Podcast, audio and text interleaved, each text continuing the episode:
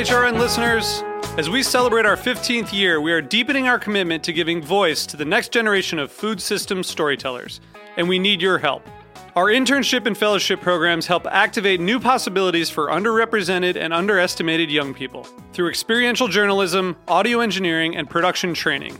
Through these unique programs, HRN helps food equity stewards build essential workforce readiness skills that expand their potential and foster economic mobility. Please consider supporting these critical programs. And with a minimum donation, you can be entered to win a dinner for two at an amazing restaurant in one of eight cities and tickets to a concert at a great venue in one of those cities. We have incredible partners across the country who have donated, as they also share our passion for helping to educate the next generation of food systems storytellers. Check out heritageradionetwork.org slash 15 to donate and enter to win today. That's heritageradionetwork.org slash 15 to donate and enter to win today. And make sure you donate before March 31st. Thank you. This piece has been brought to you by Bonnie Plants, bonnieplants.com. I'm Linda Pelaccio, host of A Taste of the Past. You're listening to Heritage Radio Network, broadcasting live from Bushwick, Brooklyn. If you like this program, visit heritageradionetwork.org for thousands more. Coming up on Eating Matters, I'll be speaking with Heritage's own Laura Stanley, host of Inside School Food, about the Child Nutrition Reauthorization Act. That's back in the news. Stay tuned.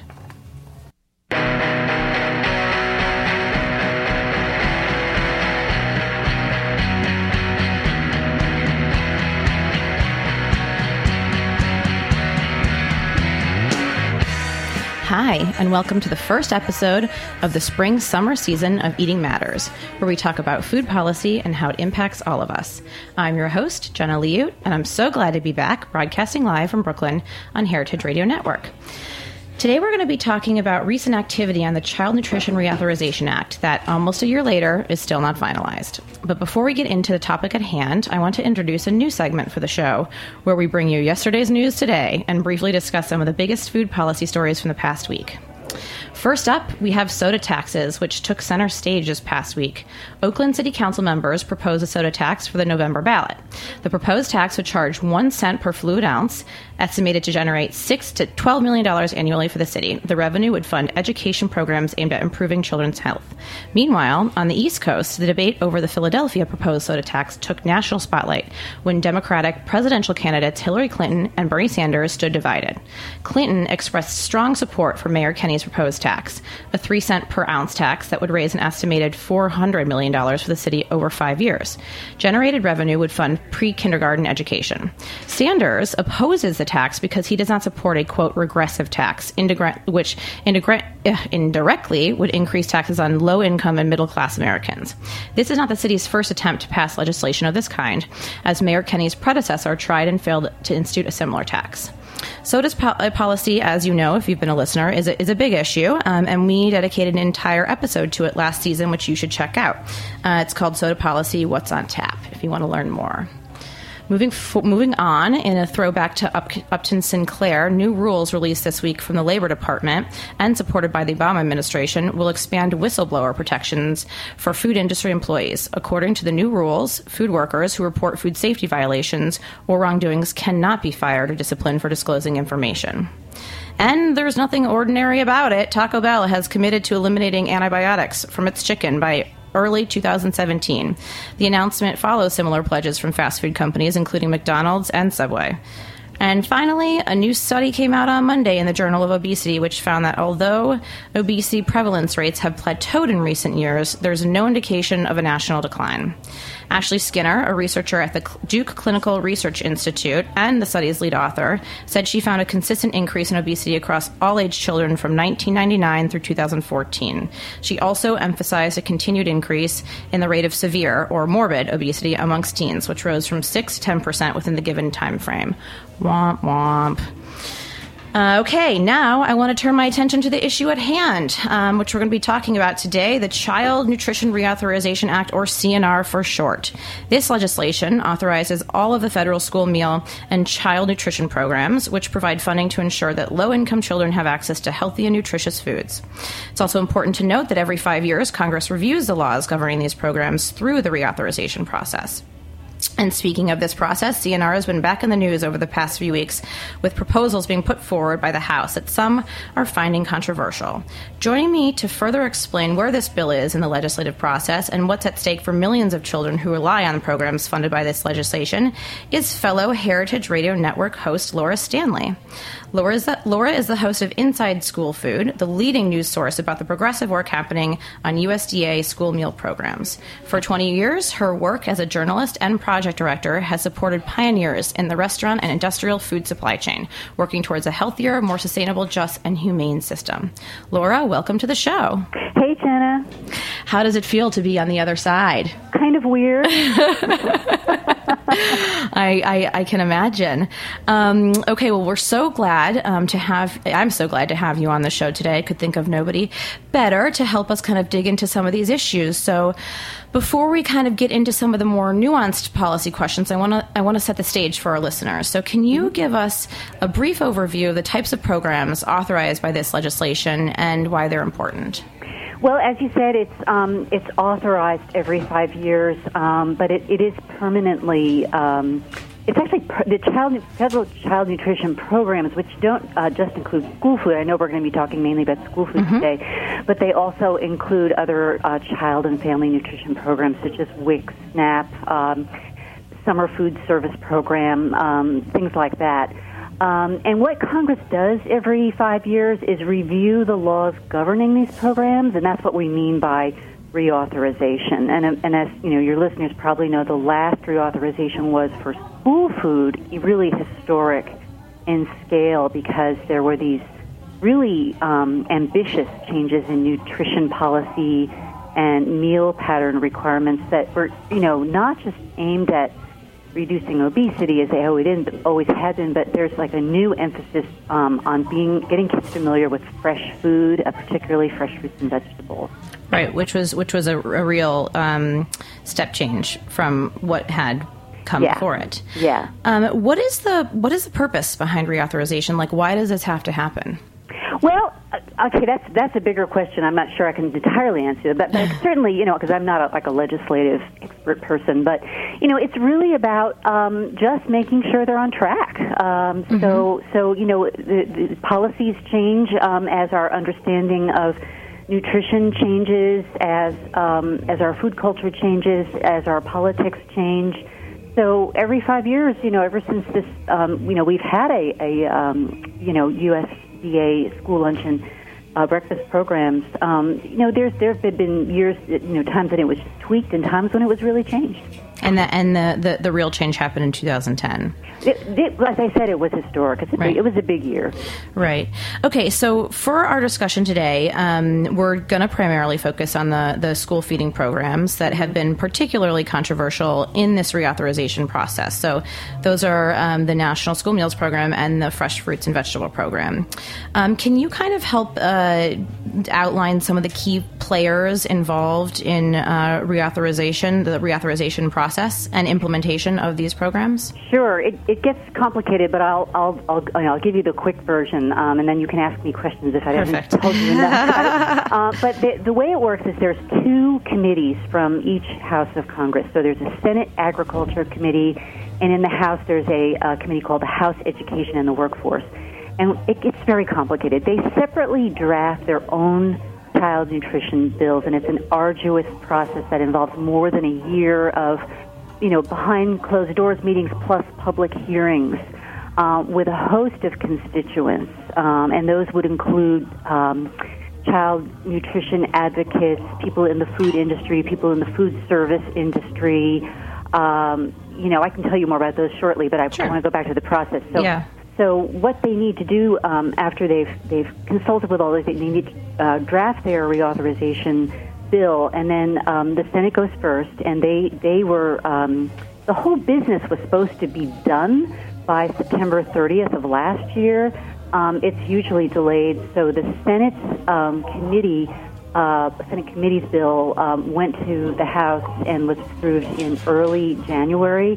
The House bill um, only hasn't even gone on for markup yet. And by markup, I mean it gets released to the full um, House for discussion and uh, amending and so forth. Um, it's, it's not even there yet. So what we have now is just a draft that's not yet been marked up. That uh, there was a, a, an actual leak of that bill um, that Politico made earlier this month, and I and I think the leaking of of uh, the bill was what really hastened the official release of the bill. That's my theory. Right. Way. Yeah. Um, yeah. Some some spy craft. Who knows? or whatever. Um, okay. Oh, what I should add, you know, I didn't finish explaining. I, Yeah. Eventually, so you know, this big creaky process involves, you know, each of these bills have all these moving parts, all these different programs I'm talking about. But eventually, once both, um, you know, legislatures vote on their bills, they're meant to be merged and then sent to both houses for passage. So it's intensely complicated. Right. Okay. So, so just to recap, we have the. Um, let me make sure I got this right. So, September 2015. That was the original due date for the entire like finalized bill. Yeah. Um, that has come and gone. Uh, the Senate, dra- uh, their, the Ag Committee, and then the uh, the Chamber drafted and finalized a bill that had strong bipartisan support hmm it did. in in uh, January, and now the House's committee has just released the first version of the bill, and it's it um, is hasn't yet gone to the House floor for everybody's Right. input. Right. And, right. And disappointingly, there are some pretty significant differences between the House bill and the bipartisan Senate bill, um, Right. which came as a surprise to some and not to others. Right, yeah, and that's something that we're definitely going to get into in a minute. Um, but so, any other kind of major players? Um, you mentioned the like anti-hunger, uh, you know, anti-hunger School Nutrition Association. Can you kind of give us a, a, a brief overview of Sure. of sure, you know who some of these people I mean, are so and if, what you, if you watch the hearings, which um, being a school food wonk, I did, um, you'll see that how diverse the group is. So you know, people who came to consult with the committees included representatives from state and agencies that administer these federal meals programs. Um, you know, the people from the food industry. Um, anti-hunger groups, for instance, uh, No Kid Hungry and the Food Research and Action Center, um, and many, many nutrition and public health advocacy groups. So I'll just mention two. The Center for Science and the Public Interest is a big one. Another one we've been hearing from a lot is the Pew Safe and Healthful Kids Project, um, by way of example. And then also the School Nutrition Association representing um, the food school food service industry, those those workers, um, and and the military. Interestingly, was has been involved in this process. Why has the military been involved? Well, if you look back on the history of the National School Lunch Program, that was where it started. Um, it was during uh, World War II that um, the military w- discovered that the recruits were simply not fit to fight. They were malnourished, um, and that and back in those days, malnourished meant they were too thin and weak, um, Right. rather weak, and they're overweight. Right. So um, the military got involved uh, with supporting Healthy Free Hunger Kids Act um, um, with the release of, re- a report called Too Fat to Fight, which was signed by a great number of uh, retired generals. Um, and since that, they've established um, uh, a group called Mission Readiness, which advocates for um, strong nutrition standards, and, and they're big champions of the Healthy Hunger Free Kids Act. Oh wow. Okay, so you you mentioned before um, that it, there are major discrepancies between the two drafts of the bills, um, and I want to get into that in a second. But first, we're going to take a quick commercial break and hear a word from our sponsors, um, and then we will um, dive into these differences and what they mean for the future of school food.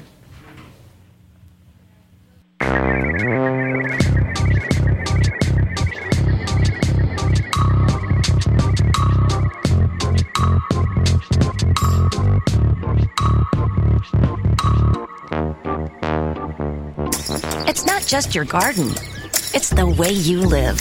And there's so much to know. But you have help Bonnie Plants. Now, with Bonnie's app, Homegrown, you can learn about veggie and herb varieties, track and record your garden with photos and notes, share on Facebook and Twitter, and so much more. How'd you ever grow without it? Get Homegrown with Bonnie Plants for iPhone and Android. The more you know, the better you can grow. With Bonnie. And we're back on Eating Matters, where today we're speaking with Laura Stanley, host of Inside School Food on Heritage Radio Network, about the House's proposal for CNR. Okay, so before we dig, actually, before we dig deeper, um, between, you know, to kind of get into the discrepancies between the House and the Senate drafts, mm-hmm. Laura, can you tell us if there were any major departures between the Senate bill, which um, we, we mentioned was finalized a few months ago, and the 2010 uh, Healthy and Hunger Free Kids Act? which um, is the um, current iteration. Well, I mean, what you can say is that um, not everybody got everything they wanted, but basically the bill is protective of. The, the, the nutrition requirements that that um, have really changed the face of school food, and also protective of measures taken to make sure that more kids who qualify for um, what we call free or reduced price meals. We talk a lot about free reduced rate in schools. More of those children got reached through policies, which I know we're going to you want to talk about. Um, mm-hmm. So, so the bill um, was largely protective. You know, there there was some some um, disagreement over some tinkering with the nutrition regulations, but honestly, if, if I was a parent, it's nothing I'd lose sleep over. So, some of these, can you give examples of some of the healthier um, standards, just to help us sort of explain what the House, you know, later on what the House wants to change? Well, yeah, I mean, the Healthy Hunger Free Kids Act um, mandated um, uh, certain servings uh, at a certain level of fruits and vegetables for, for lunch, mm-hmm. which hadn't been before, um, and also uh, mandated a change in um, grain and bread products, so more emphasis on whole grain. They, they have a new they came up with a with a definition of what they wanted. They call it whole grain rich. It's very confusing for people not in school food, but basically what that means is that grain products offered at school need to be at least 50% um, whole grain in content and the rest of it fortified um, you know, refined uh, flour or wheat. So that meant no more white rice; it's all brown rice. Um, things like even even things traditional foods like tortillas needed to be reformulated so that they met the whole grain rich requirement. So it was it was controversial because it was kind of tough for mm-hmm. industry to adapt. But the but the good news is that they did, um, and and so the the the uh, the whole grain rich standard has turned out to be successful, and yet um, there was still some, you know, what can I say? Like I said, tinkering around the edges uh, all summer that went on. Right. But they came to an, an agreement that that seems to to be a good one. Um, they the the requirement now allows for you know what we call a, certain amount of, of, of kind of culturally sensitive foods to be served. So if you're in a, in a for instance in the South, you you can some of the time now um, serve um, a, a white flour biscuit because it's a beloved tr- traditional food, or if you're serving um, students from a Southeast Asian background who are repelled by brown rice, you, mm-hmm. you can, you know, on occasion bring in white rice to bring up your participation and, and you know, kind of warm them up to school meals. So that's on the whole grain rich requirement, right? Which was a big one. Mm-hmm. Um, any other sort of standout changes? Well, so much was changed. Yeah, you're like everything. major change yeah. with Healthy Hunger Free Kids Act is is the real pillar of of you know like getting more healthy food to kids through the what we call the Community Eligibility Program or CEP, mm-hmm. um, and that you know that that's really changed the face of of um, the industry. It's like a revolutionary innovation for fighting hunger. Um, basically, the way it works is um, districts that um, have, or the way it is now, we'll talk in a minute about how the House is, is mm-hmm. hoping to alter it, but um, if a district has 60% or more children quote identified as eligible for free meals. And there's many ways that can be. So they, they can be kids who are in foster care or head start they're homeless migrant living in households that receive snap and so forth. There's all kinds of ways to identify these children. Mm-hmm. so if there's at least did i say 60 i meant to say at least 40 percent. Mm-hmm. um, in that category then the school can um, in- introduce uh, what we call universal meal service or free meals for everyone. And and the reason that we say that um, we talk about identified students. That that 40% are are actually far from the only children that would typically qualify or you know be identified. So so in an environment where you're able to identify 40% of your children as qualifying, the actual percent of kids who who um, need that assistance um, is actually much more, another 20% or even more oh, wow. more than that. So what's what's great about community eligibility is that it scoops up kids in the margins. Um, Who you know, might both not kids that self-identify. aren't qualifying for some reason on paper, Yeah. or that don't, um, you know, or are, are kind of living in the margins. They don't quite qualify, but they're still struggling and they're Right. still from food insecure homes. So, so this just really changed things, and it, it really helped the. Um, you know the budgets of schools where they had they were serving these kinds of kids suddenly they were getting federal reimbursements that really helped them do a better job and I and I think um, less sort of administrative burden to sort of sort out who is Yes, exactly. and And less administrative bur- burden means you save money on labor. So Right. it was huge. Yeah.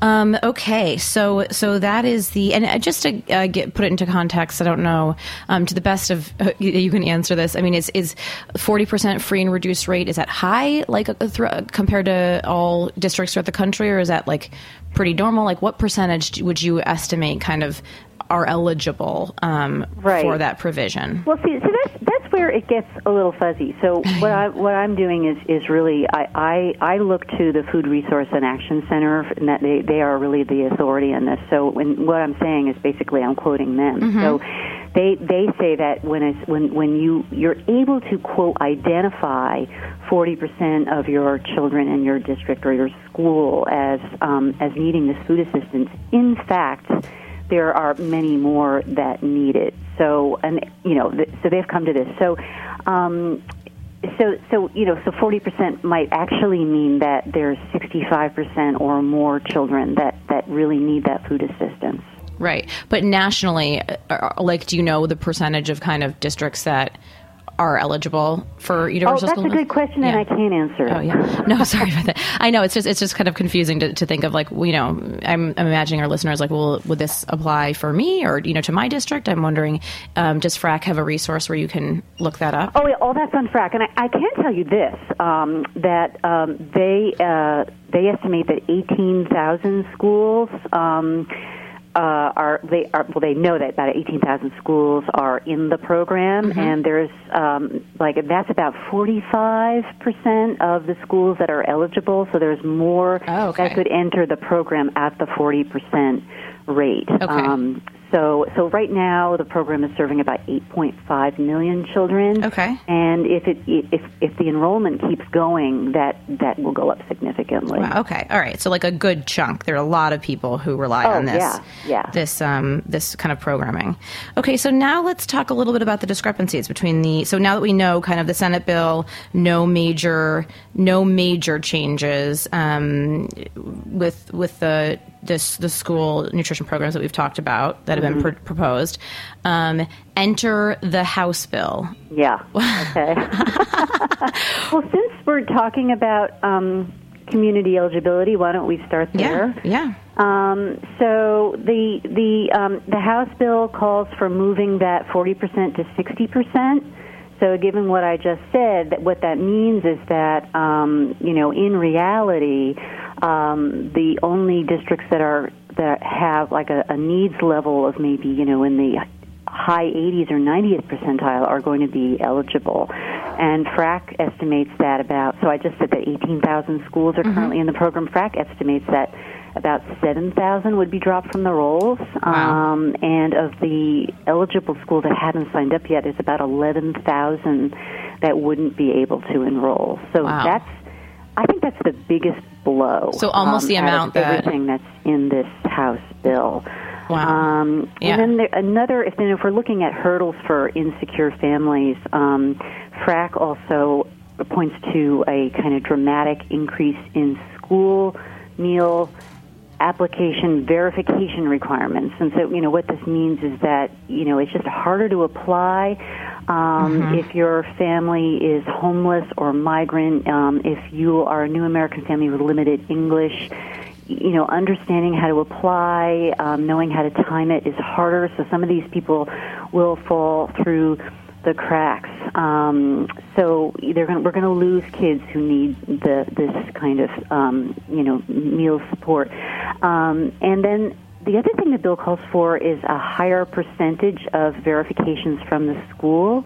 Um, from the schools, which means, you know, again, more labor hours. So, you know, whatever sample they were requiring before to to determine what the free reduced rate was in a given district. They're they're asking for a bigger sample. Um, hmm. and, you know, and basically this is kind of like a a hunt for fraud. Um, is there a lot of fraud? Um, yeah, but yes, it's a lot more work. Um, right. And then, so it um, sounds like they're trying to kind of discourage to, um, summer meals, which are also, um, you know, a, a hugely important when we're talking about food insecurity they they as the as the Senate committee was, they are in favor of expanding um, summer feeding to include a new strategy, uh, sorry, strategy for, for using EBT, um, so kids who can't get to a summer meal feeding site can still use their um, SNAP benefits. Get access to to assistance. However, um, they are they're just they're not they're, it's more of a limited expansion in the case of the house it's more of a pilot program whereas it you know in, in the case of the um, senate's bill it was it was a bigger bigger jump um, in aid okay um, the the, the sort of good news is in you know is that the fruit and vegetable requirement went untouched um, so that was came as a, a good surprise. So, right. so you know, the House for now, the House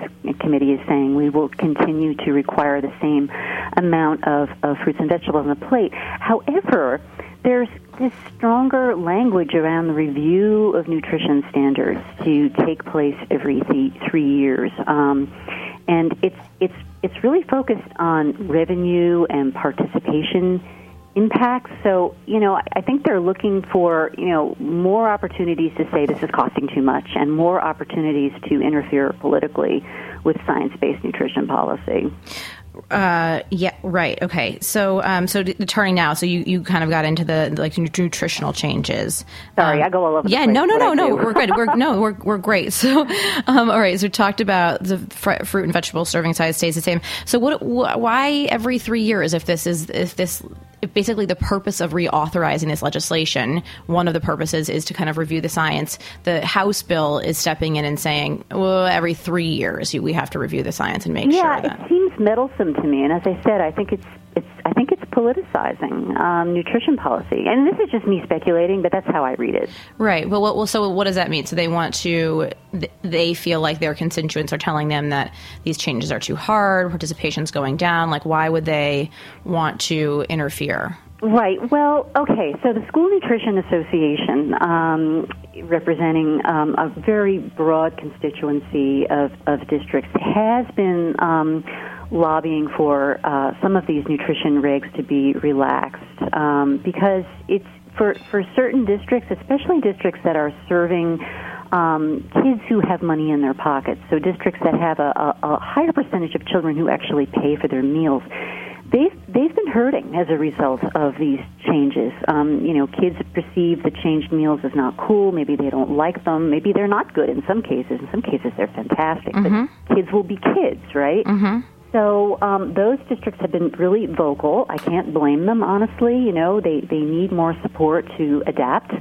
Right. Um, and SNA has has really taken that up, um, and um, which is you know I, I think is is is necessary. Um, I guess where I um, I would fault SNA is that they're their kind of research on this isn't really research. So, so the the surveys they take of members um, are are not they're not looking across, at a cross section. They don't really. They, they, if you look at their survey results about what their districts are saying about the struggles they're going through, they're not identifying which of them are high poverty and getting more federal reimbursement and actually having their participation go up versus those that have these kind of issues associated with um, retaining paying, you know, customers. Right. So it's you know. Um, it gets very nuance. Y- well, yeah, yeah. So you know, so this this every three years review, what, what the House is calling for is, well, you want to consult with. Um, you know, uh, people who are in the trenches and struggling to make these regulations work, and if they're losing money and if, or if their kids are not accepting it, we want to hear from them because we might we might need to adjust the regs then sooner. Um, but you know what? Yeah. What could happen then is it sort of um, it undercuts any kind of um, you know incentive to work on the problem. Right, right. Um, right. So, and you know, anyone who listens to my show knows that we are all about working on the problem. And I've featured on my show um, many districts that have had to really work to bring their participation back up, or even to stabilize it, and have been successful at it. So it's not like it can't be done. It's just that they need support. So, like, it, I, Yeah. I guess I feel like the House wants to just throw out the baby with the bathwater. And we have so many good examples of, of successful districts. Um, and, and what we need to be doing is, is helping more, you know, come on board. So, speaking of throwing out the baby with the bathwater, um, I want to talk about the fresh fruit and vegetable program. Oh, yeah. I don't know if that's the the right segue, but No, it's fine. It's fine. Just so throw it out there. yeah. so, so yeah. what um what does the House bill say um, with regard to this really really important awesome program? Yeah. So what's awesome about Fresh Fruits and Vegetable Program is that it's it's um, it's uh, for um, high needs schools. So it's reaching children who aren't getting um, access to fresh fruits and vegetables at home. Fresh fruits and vegetables are very expensive, so we know that um, lower income families buy fewer of them. Many of these kids are living in areas that are what we call food deserts, so they're they're just not around. So Fresh Fruits and Vegetables program is wonderful in that it, it, it gives them an extra serving of fresh fruits and vegetables and that experience in a really um, what quiet setting. They have them in the classroom. So and and you can make it you can even like incorporate curriculum into it. So it's not like the crazed, loud, stressful environment of a cafeteria. It's in the classroom. It's fun, um, and it's a wonderful way, especially with young children, to get them to have their first taste of, you know, oranges and strawberries and snap peas and you know all that stuff. And that's that's what it does. The emphasis is on fresh, right? Right. Um, and so what this bill does is it, it scrubs the word fresh. So now it's the fruit and vegetable program. And it, it allows for other forms of fruits and vegetables. So now you can bring in, you know, canned cling peaches or something that's been Wow. frozen and thawed out. And it's sort of like, I It thought totally- the point of this program was that they'd be fresh. So it's, Right. um, it's cheaper, I guess, is, is, is why they're doing this, but it, it undermines the whole um, purpose of the program. Well, that's that that to me is pretty devastating, or would be if it if it made it into the final version of the bill. Um, oh, okay. Well, I'm a little discouraged. Um, w- where are we now um, in terms of like the time frame with all of this, with the, the process that um, you know these two bills have to kind of have yet to to, to, to go through? Um, yeah. I think you know. I think we're stalemate. I think I think we're you know we're there with the you know with the Supreme Court nomination. I, I, I think Right. nothing's going to happen until the next election cycle, um, which is.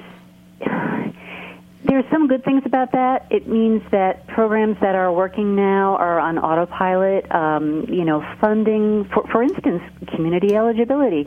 Those districts that haven't enrolled yet, they can go on enrolling because Okay. there's just not going to be any law that changes the policy. And Okay. the School Nutrition Association is is really coming out strong and saying, let's enroll them. You know, let's get go a- get ahead. even a bigger critical mass to strengthen support for the program. Right. Um, and the same thing goes for any kind of um, funding that's been authorized. What's what what what won't happen is any kind of change or increased funding where it's needed.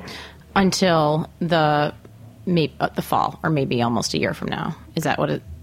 Are you new- asking? You ask? You think I know? Yeah, I know, I know, I know, I know. That's a that is a very, especially with um with this Congress, that is a, is a Right. impossible question to answer. Right. All right. So right now, likelihood, um, all point, all signs point to an impasse.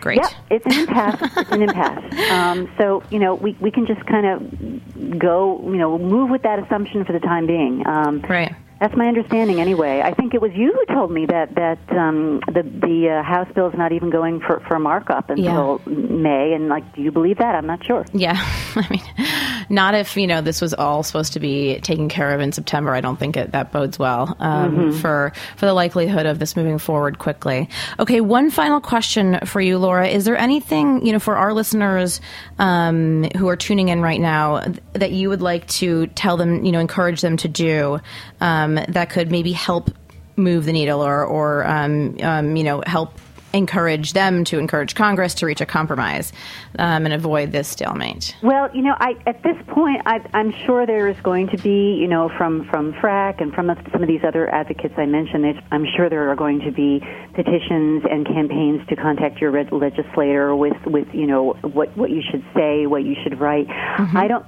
It, this is all so soon that I'm not aware of any of those yet. So, no campaigns, um, yes. I mean, I can say contact your congressperson, right? Um, and, and I'll say that that. But but I think that going forward, we're going to see some some um, more organized efforts uh-huh. to to lobby our legislatures, or maybe not. You know, maybe we're all just going to wait for the election. I right. don't know. Well, I think that it was um, you know it was to your point earlier. I think in, in your episode when you covered this on the show, um, re, um, you know, really hasn't gotten this this bill in general hasn't gotten a lot of attention, and it was kind of released with you know, to no one really re- responding. So I'm happy that we were both had the opportunity to kind of cover it and raise these issues to uh, make people aware of what's going on. Mm-hmm. All right, I'm going to leave it there for a conversation on CNR today. But if you want more information and access to fabulous resources, be sure to check out Laura's website at InsideSchoolFood.com. Laura, thank you so much for joining me today. It was a pleasure, Jenna. thank you. Okay, um, before we uh, get going now, uh, before we wrap up, rather, I'm, I'm excited to introduce another segment for our listeners. Um, if you have been listening regularly, you will know that last season we talked a lot about the exciting work happening in the food startup community, including the rise in the number and types of food startups, what millennial-driven market, um, what the millennial-driven market is demand- demanding from these companies, and even the types of programs available at places like the Food Business School, where you can learn the basics on how to launch your own food business. Building on the trend that we started last season, I will now be featuring an innovative and exciting new food organization or startup at the end of each episode. Joining me for today's maiden voyage uh, of this segment is Kimi Zuki, founder of Food uh, Good Food Good wait Good Bytes box. I really botched that. I'm sorry, Kenny. No, um, a mission driven lunchbox delivery service that launched um, in March, right? Yes. So we launched uh, with the spring menu uh, on March 21st, actually. We're, we're like five weeks down into business now. Awesome. So can you tell us a little bit more about um, the product and how it works? Sure. Uh, so Good Bytes is a seasonal, nutritionally balanced vegetarian meal based in Brooklyn. We deliver healthy lunches to offices and individuals working working uh, in Dumbo and the Navy Yard, with plans to expand to Williamsburg and downtown Brooklyn. Uh, so basically, we think to we like to think of ourselves as a thoughtful lunchbox. Uh, we try to be as much conscious as we can in everything that we do, be it from sourcing uh, to the packaging that we use, uh, and our main mission, which is giving back to tech in schools, which we're going to talk uh, more in details about in a minute, mm-hmm. and the food waste. So so today, food waste is a, is a big part of of um, of the food industry, and and we're trying to be as much conscious about this as we can. Right. Okay, so they're, they're, so let's just to set the stage for the listeners. They're like um, food boxes, those compostable boxes. Yes, exactly. Um, so we have a seasonal menu that changes uh, every season. Obviously, mm-hmm. we have ten lunch boxes on our menu. We feature one daily box every day from Monday to Friday. So those are five boxes, and then the next week we feature another five boxes Monday to Friday, and then we re- we reloop for the season. Okay. Uh, but we in, in our offering we have we have two kind of offerings. We have the individual box, which uh, which gets catered to to individual orders. So uh, on any given day, if you feel like eating something healthy and and giving back, uh, so you can order by 11 a.m. and it gets delivered to your desk between 12 and 1. And then we have the group order. So we're trying to capture the the, the catering uh, and and and so, so, for meetups and and larger groups mm-hmm. in which we'd rather have 48 hours in advance notice, and you can choose any box on the menu and we'll deliver it to you. And the, can you get the catering? Is it only during lunch hours or? Yes. So basically, uh, it's it's during lunch hours for now. However, uh, we we we we're still young and, and we just started, so we, we're trying as much as we can to accommodate uh, other times if uh, if we can. So uh, Right. this is something that we discuss by email. Right, right, okay. And so you mentioned um, you have a, a mission to give back Yes. to tech in schools. Can you tell us a little bit about? So basically, uh, Good Bytes was was born out of uh, out of uh, a mission, uh, and today the mission is to try to bridge the tech divide in Brooklyn public schools. Uh, Brooklyn today is bustling with tech companies, uh, and it's and, and and it's growing at a phenomenal pace. So, however, the state of, of of tech in underserved public schools is still at an at an alarming stage. So, access to technology in those schools is still disastrous. Teachers do not have the tools that they need to, for, for them to be able to give a, a proper education, uh, let alone learn technology as in the coding world. So, so today the resources are missing from, from these schools. So what we do is we give back a dollar from the sale of every lunchbox to Donors Choose. Donors Choose is a crowdfunding crowdfunding platform for public school teachers, in which uh, a public school teacher can can post a project in which uh, they need so whatever they need uh, as a project, and people can crowdfund. So what we do as Good Bytes, we take out one dollar from the sale of every lunchbox, and by the end of the of every month, based on based on the on the on the sales that we have done, we we we bring those dollars together and we support different projects. Oh, that's amazing. Yeah. How do you have a sense of how much? I mean, you're only five weeks old. So Yeah. how much money you've raised so far? So so far we were able to support seven different projects uh, with with and we have reached 353 students with with those projects. So uh, that's amazing. yeah, so uh, it's it's it's picking up uh, really well. Uh, the mission is on point for for for tech offices, and this is our focus uh, for now. Uh, Your delivery. That's the the delivery focus area so, right now. so basically, Dumbo has mainly tech and design offices. Mm-hmm. Uh, however, there is the, the Brooklyn Tech Triangle that is trying to, to, to bring tech companies together uh, between Dumbo, the Navy Yard, and downtown Brooklyn. And this is where you can find more than 1,400 different tech companies. So there is uh, a, a market to capture, and there is a lot of uh, giving back that can be that can happen. Right, on point with um, with the company's mission, tech company's Yes, mission. exactly. Oh, that's fabulous. So, um, can you just tell us a little bit about your background and Yes. how you decided to launch this business? Yes, of course. So basically, I used to be in the account planning department of uh, ad agencies, which is the, the strategy department, and uh, we we use what, what we do is try to develop products, campaigns for brands, uh, but but most of them are without purpose. So so basically, what brought me to this is how can I uh, channel my energy into something that has uh, a positive impact on on the community, and and today looking at technology as a sector in general, it is really defining our future. And if if if we do not support it from now, especially with kids and, and at a young age, uh, I think that we, we, we can get to uh, to a place where we have a gap between between uh, uh, in the market when it comes to people who are who have the background and the knowledge to. Uh, Who are prepared? yes, exactly. Yeah. Wow. Well, um, okay. One one final question for you. Um, and I have to say, um, I love the branding. I think you it so is. Thank so unbelievable. it's like Thank one of so the, much. the the cleanest, like most innovative um, brands that I that I have seen out there. And if this is even possible, the food is even better. So yeah, but this is this we, we try to make to make a point uh, out of this. So so basically, if if a brand is conscious and is, is trying to help and is trying to be uh, a part of of the culture of of a community, Yeah. it does not mean that it cannot be uh, really well designed and well thought of. So so the design aspect is something that we, we pride ourselves in, Yeah. and uh, we're very happy. It's very strong, and the food, um, which I personally first came across at Brooklyn Food Works, because exactly. you were um, you were providing a lot of the meals for free for Yeah. for everyone in the co-working space. It was unbelievable, and um, I was like, I need to track this down immediately and eat these every day. It was really really delicious. So,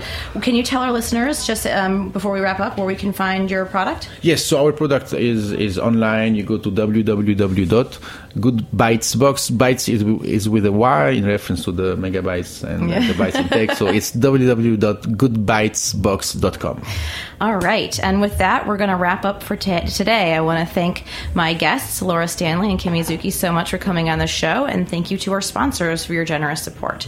Our show is produced with the help from with help from the brilliant Austin Bernarski, who you all know and love. I also want to give a shout out to the newest member of the Eating Matters team, Taylor Lanzet, who we're thrilled to have on board. Show music is by the talented Tim Archer, and our engineer is Jack Inslee. All episodes of Eating Matters are available on Heritage Radio Network website or as a podcast on iTunes and Stitcher. If you haven't done so already, please subscribe, like, share, follow, and post to us on Facebook and find us on Twitter at Eat Matters HRN. I'm Jenna Lee Liut, and thank you for listening. Thanks for listening to this program on heritageradionetwork.org. You can find all of our archived programs on our website or as podcasts in the iTunes Store by searching Heritage Radio Network. You can like us on Facebook and follow us on Twitter at heritage underscore radio. You can email us questions at any time at info at heritageradionetwork.org. Heritage Radio Network is a nonprofit organization.